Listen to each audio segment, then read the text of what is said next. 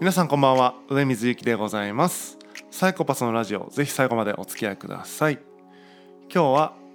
オリジナルの物差しで考えるというお話をしたいと思っています。えー、まあね何ていうのかな。僕はですねこう、まあ、ニヒリズムの崖っぷちに立っているみたいなですね、えー、常日頃からまあちょっとその虚無みたいなものにですね、えー、襲われがちな襲われがちなんというか そういうふうに、えー、考えてしまいがちなですね、えー、人間でございます。なのでなんかこういうことがあったから、えー、すごい虚無感があるとかじゃなくてベースが虚無で、えー、なんかうまいこと意味付けをすることによって、えー、人間社会、えー、あらゆるものが成立してるんじゃないかという、えー、そういう立場を、えー、基本とっていますので、えー、何にもですね意味付けをしなかったり、えー、ければ何にも意味はあ意味は当然 意味付けしてないからないし、えー、意味がないってことは、まあ、おそらくね、えー、価値みたいなものもですねなんか、うん、気分では感じられるけども普遍的な価値みたいなものは感じづらいんだろうなということを思っているところです。なので、えーとすごい悪い言い方をするとあらゆるものはですね、えー、そういった概念によるでっち上げだと思っていて、えー、じゃあそれが悪いことかというとそうではなくて、えそれによってね、えこの虚無みたいなものからですね、え脱することができるというか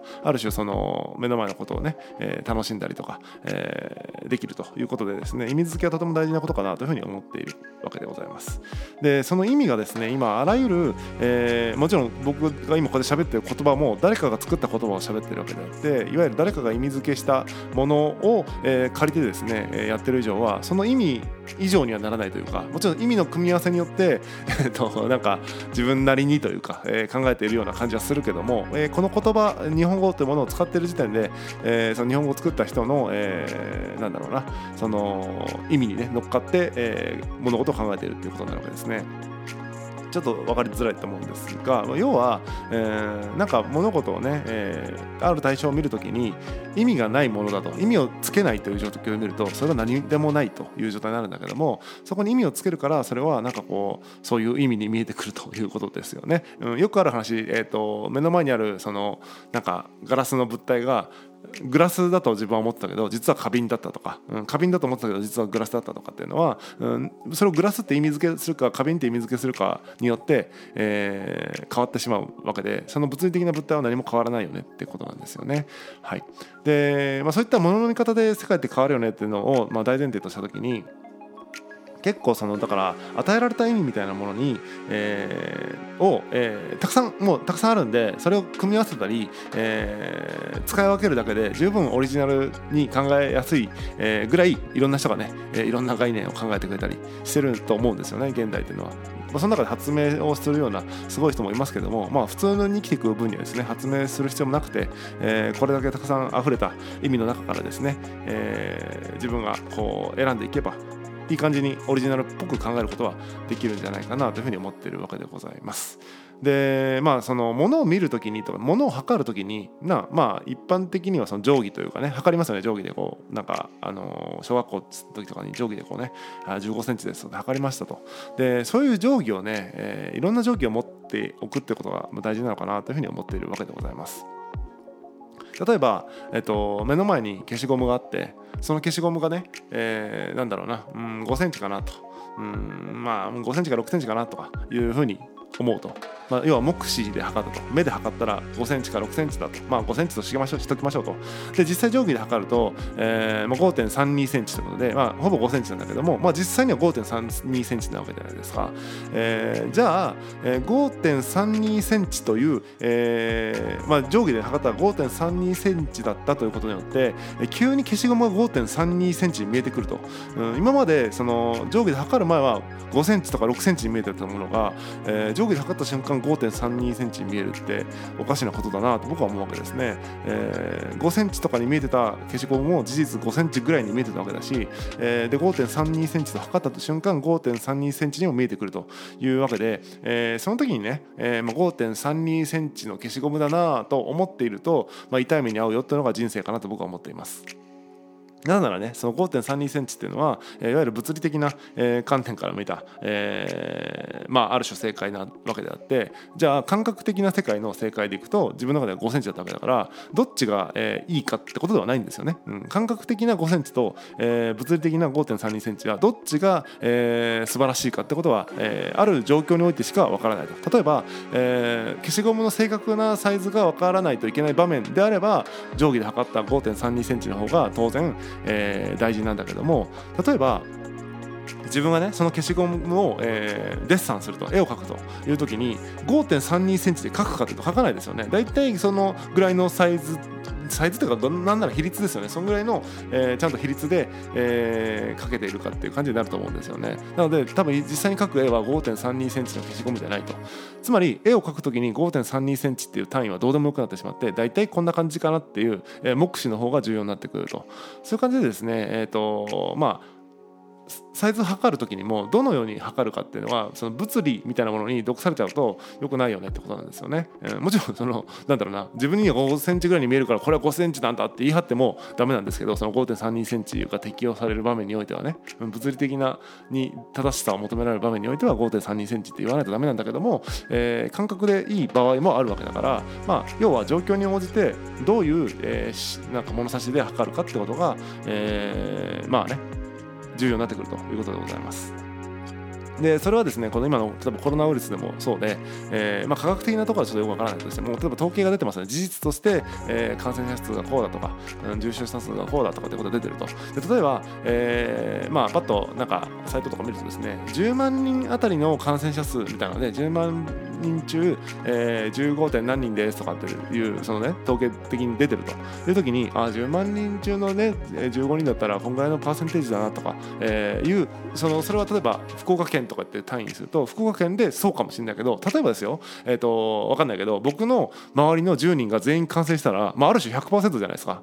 10万人どころかその10人中の感染者数感染者10人だとかなっちゃうとそれは危険な状態ですよね、うん、なので、えーと、じゃあ統計がその時は統計よりも身近な人の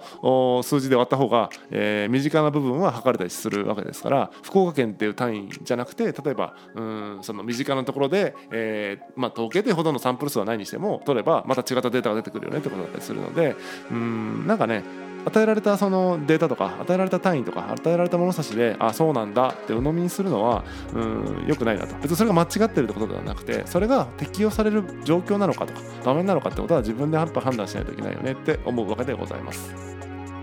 これはね結構ミクロなというかその時その時の、えー、物事を考える上でのなんだろうな、えー、尺度をどう取っていくかとかどういう物差しを使うかって話だったんですけども、えー、ある種ね人生そのものも、えー、なんかの物差しが僕はいると思っているんですね。えー、というのもまあなくてもいいんだけどないと多分、えーと、振り子のようにね、えー、日々こう揺れまくってねもうなんだろうな、まあ、それが楽しい人はいいんだけども僕みたいにそのなんか日々こうランダムに揺られてる感じっていうのは結構ね不愉快なんですよね、えーと、とても辛いので、えー、なるべく安定感のある人生をあその精神的にね安定感のある人生を歩みたいなと思うとまあなんかね人生を共通するなんか一つ、えー、物差しってあるといいよなと思ってるんですね。まあそれがある人にとっては宗教とかだったりするかもしれないですね、えー、こういうことで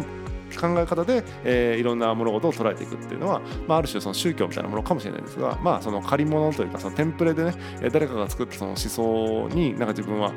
なんかフィットしなかったりするので、まあ、自分で尺度を作っていきましょうということで、えー、僕は考えているんですが僕の場合ですね、えーとまあ人生を通じてですね心の豊かさを探求するっていうテーマを掲げています。まあ、これはもう暫定的で、えー、まあちょっともういいかなと思えば変えるんですが、まあ、かれこれ、えー、5、6年変わってないんですが心の豊かさを探求するっていうテーマを掲げています。なので、えっと、あらゆる物事に触れる時にこれって心の豊かさ的にどうなのかとこれって豊かなのかなってことをすごく考えると、えー、いう癖が癖がというか、まあ、無条件に考えるということになっているわけですね。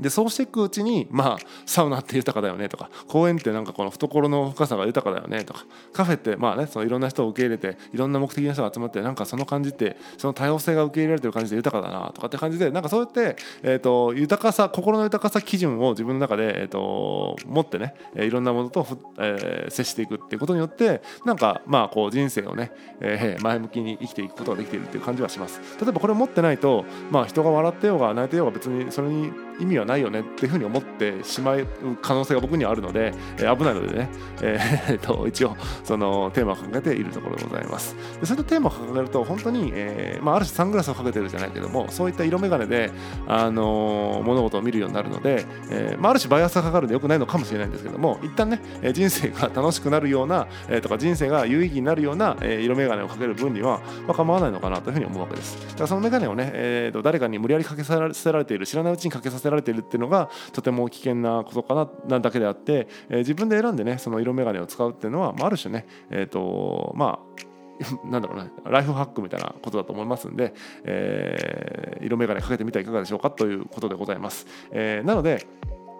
なんでしょう。その物差しっていうのはまあ確かにオリジナル、まあ、オリジナルっていう言い方をタイトルではしたんですけども、えー、借り物の、えー、物差しをねたくさん持ってるとその組み合わせがね組み合わせ方が多分オリジナルになっていくと思いますんで何もねえっと尺度をね、えー、測り方をね自分で無理やり発明する必要はないと思いますんでいろんな、えー、こんだけ情報過多の時代とか情報が溢れてる時代ですからそこからねえっといろいろピックアップしてあの自分が必要な物差しをねたくさん持っておいて状況に応じて物差しを使い分けるということができるとですね。かなりあの豊かな心が豊かなね